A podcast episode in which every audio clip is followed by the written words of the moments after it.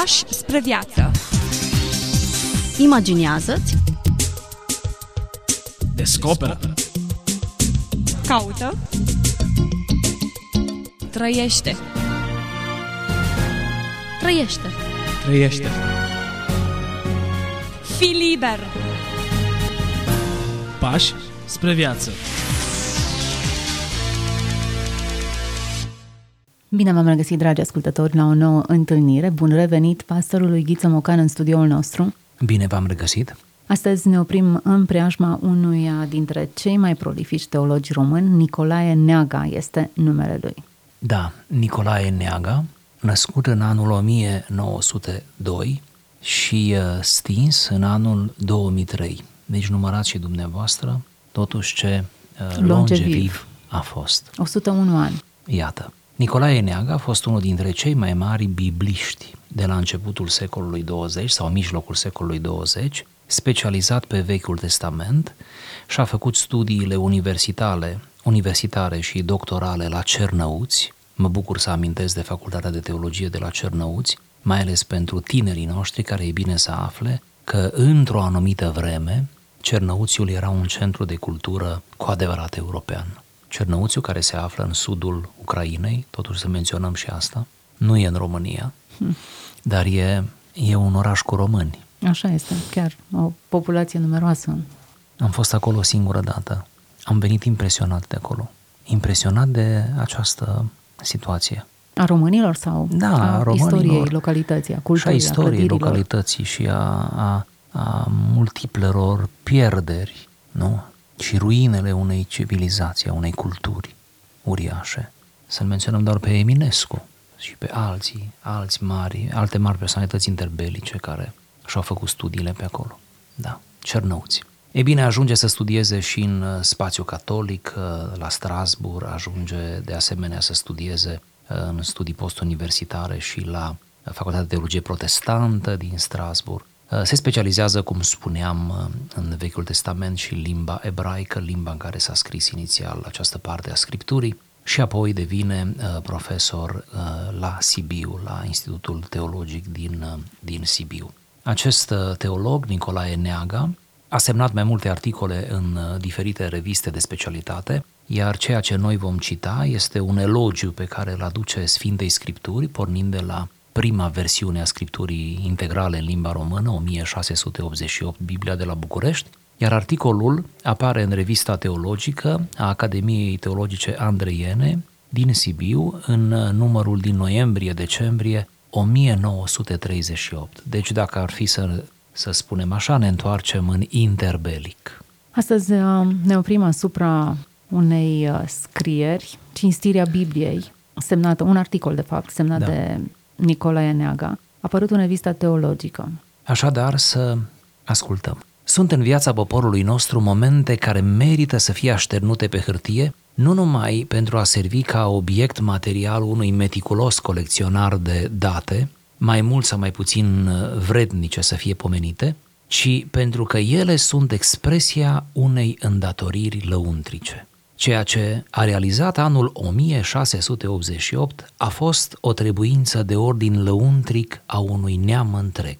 Satisfacerea acestei cereri fu prilejul schimbării spre bine a atâtor lucruri. Mașina alcătuirii sociale, ca să întrebuințez termenii unui mare pedagog român, primise pare că prin tehnicienii de la 1688 un nou regulator al vieții colective, o putere interioară de călăuzire putere care făcea superflue mijloacele externe de constrângere spre fapte mărețe. În Sfânta Scriptură se află conturată întreaga înțelepciune a vieții. De aceea, anul 1688, când ieși întâia oară în graiul strămoșesc Biblia, este privit cu tot dreptul an făcător de epocă. Biblia e cartea pentru toți.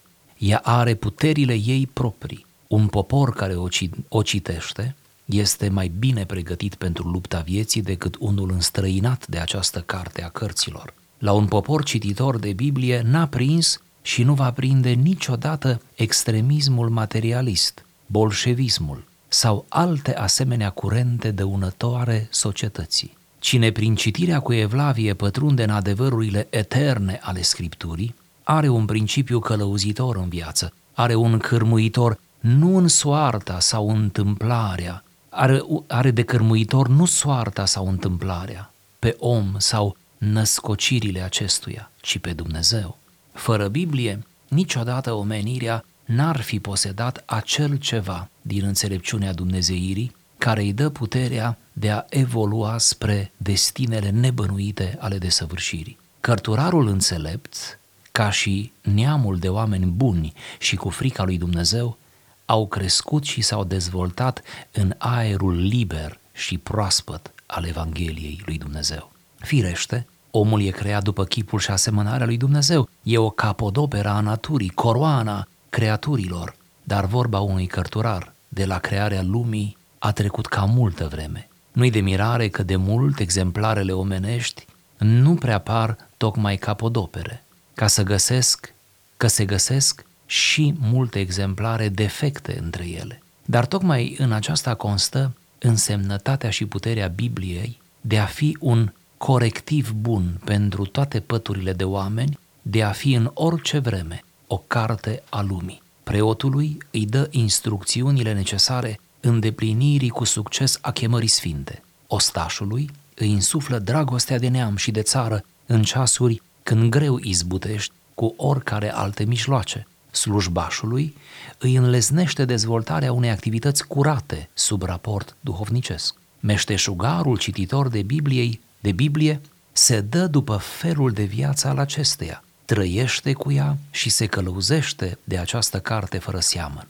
Plugarul brăzdează pământul nădăjduind că darul Domnului aduce roadă și cine seamănă, culege. Medicul operează, dar luminat de Duhul biblic, nu uită că Dumnezeu este acela care vindecă. Nu e o afirmare hazardată că pe măsură ce cunoașterea Bibliei se întinde, binele global progresează, iar legătura dintre cer și pământ, între Dumnezeu și om, devine din ce în ce mai durabilă. Iată un articol scris în anul 1938.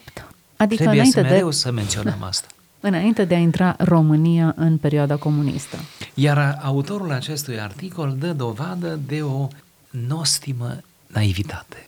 Spunând, pe la mijlocul lui, nu? Spunând, cine citește Biblia, neamul care citește Biblia nu poate fi prins de bolșevism, nu poate Acum, fi mie prins mi de s-a părut nu naivitate, ci avertisment mai degrabă. Adică dacă ar fi citit românii Biblia, n-ar fi trăit 40 de ani în comunism. Corect. Eu încă, în ciuda abundenței actuale a Sfintei Scripturi pe toate piețele și în formule diferite, eu încă mai cred că există o ignoranță masivă în ce privește lecturarea da. Bibliei. Nici da. chiar în lumea evanghelică nu se citește, nu se cunoaște în profunzime. Sau de la o generație sacru. la alta se citește tot mai puțină scriptură. Da.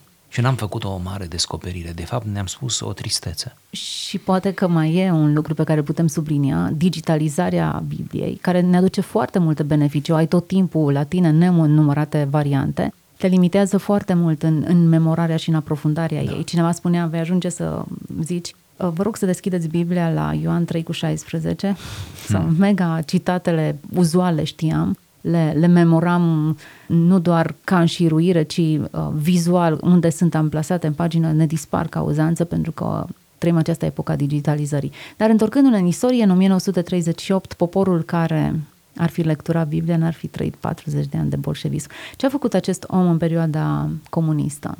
Da, n-aș putea să vă spun ce a făcut. Mă gândesc că a continuat să, să predea în facultatea de teologie, mă gândesc că și-a continuat cum ar veni vocația, ca să nu zic carieră, uh, a continuat să cheme oamenii la lectura Scripturii, dar mă gândesc că a făcut-o cu o tristețe recurentă. Câtă vreme sub ochii lui, iată, a văzut cum comunismul se instaurează, dar Dumnezeu i-a dat șansa ca să vadă și eliberarea din comunism. El a trăit încă o bucată bună de timp după uh, Revoluție. Deci, cumva Dumnezeu a fost bun cu el ca să vadă și deznodământul uh, comunismului. Dar mă gândesc că i-a chemat nu numai pe studenții lui, ci a chemat pe, pe toți la scriptură, așa cum ieșa de bine unui biblist. Unui biblist, îmi place cum sună termenul acesta. Îl obligă la ceva sau vorbește ceva despre modalitatea în care el uh, își exercita funcția de preot?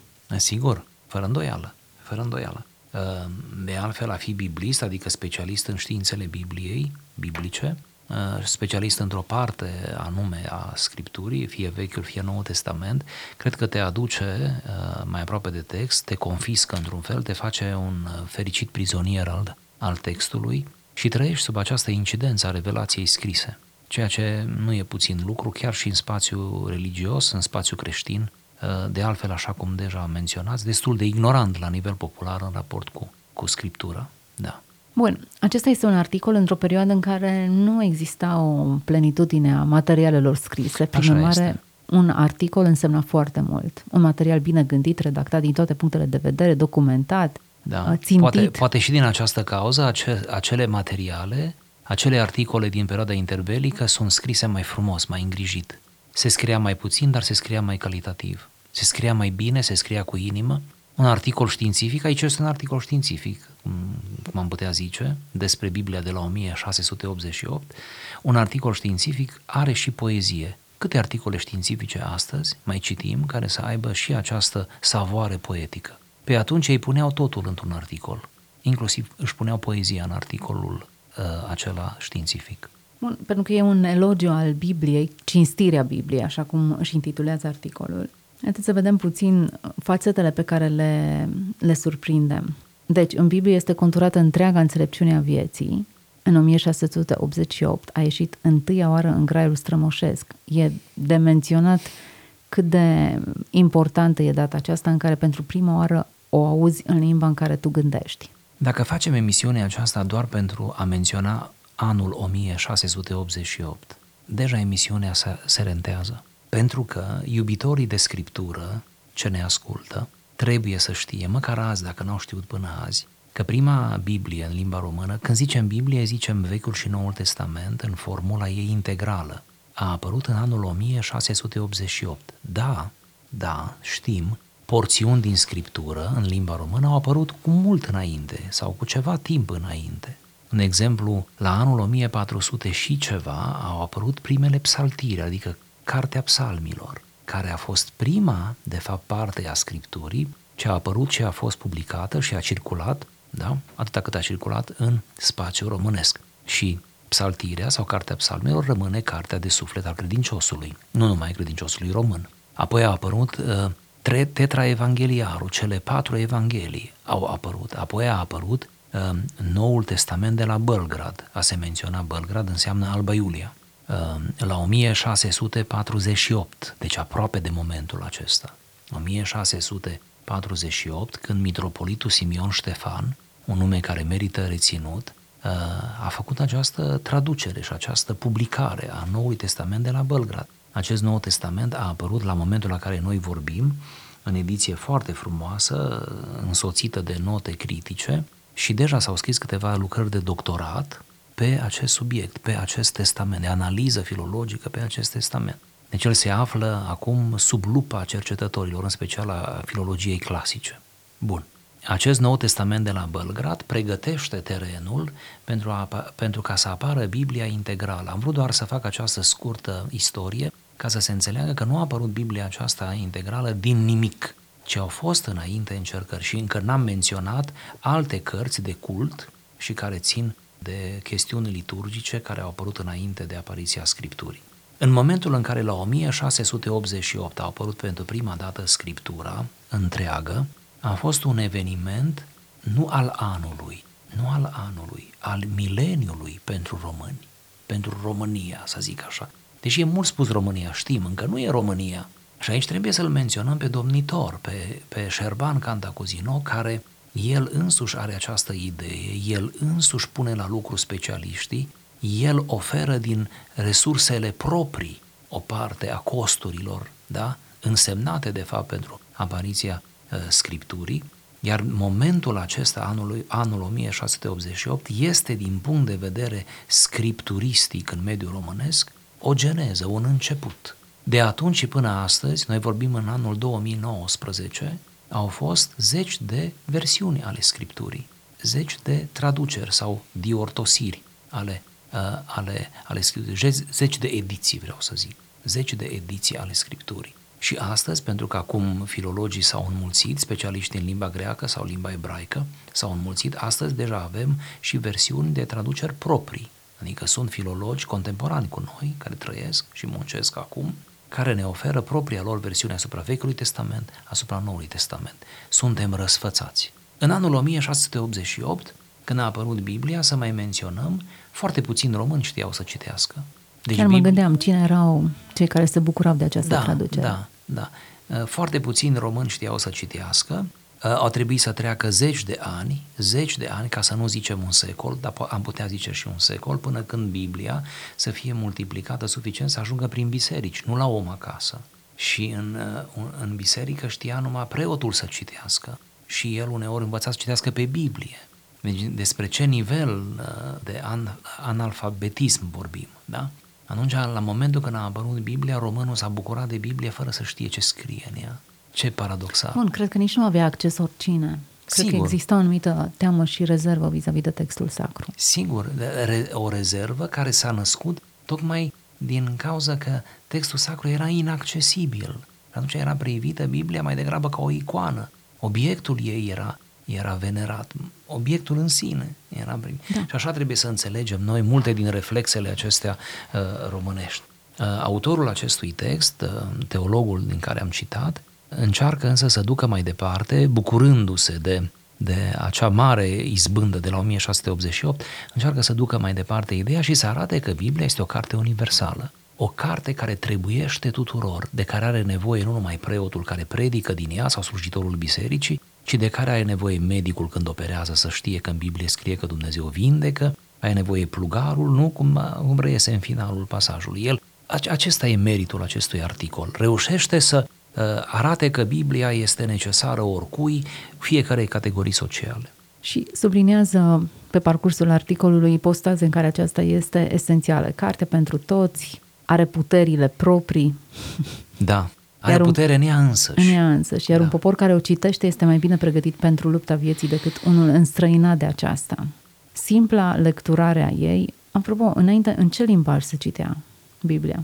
Pentru că dacă nu exista o traducere în limba strămoșească, să zic așa, în limba română, probabil că existau lecturi din alte slavone. A, înainte de momentul acesta. Înainte de momentul, da, de avea de momentul o variantă acesta avem, avem latină, care se folosea mai ales în, în spațiu. catolic catolic, Așa da. Este. Să nu uităm, catolicismul pătrunde prin ordinul dominican uh-huh. în spațiul românesc, pe la gurile Dunării, pe la turnul Severin, pe acolo a venit catolicismul, pe apă, pe calea apei. Pe calea apei au venit cam toate. Pătrunde undeva la în jurul anului 1150. 1150, suntem în plin ev mediu. Deci în, în latină și în slavonă, da.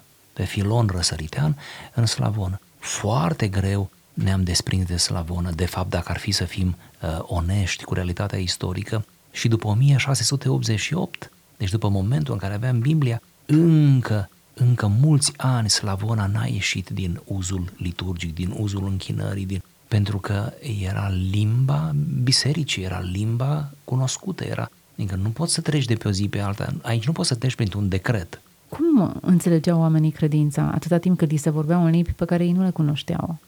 Cum înțelegeau? Fragmentar. Înțelegeau uh, puțin din credință. Dar vreți să vă spun ceva? S-au făcut studii despre ce vorbesc eu acum. Se pot citi cărți, cărți foarte bine articulate.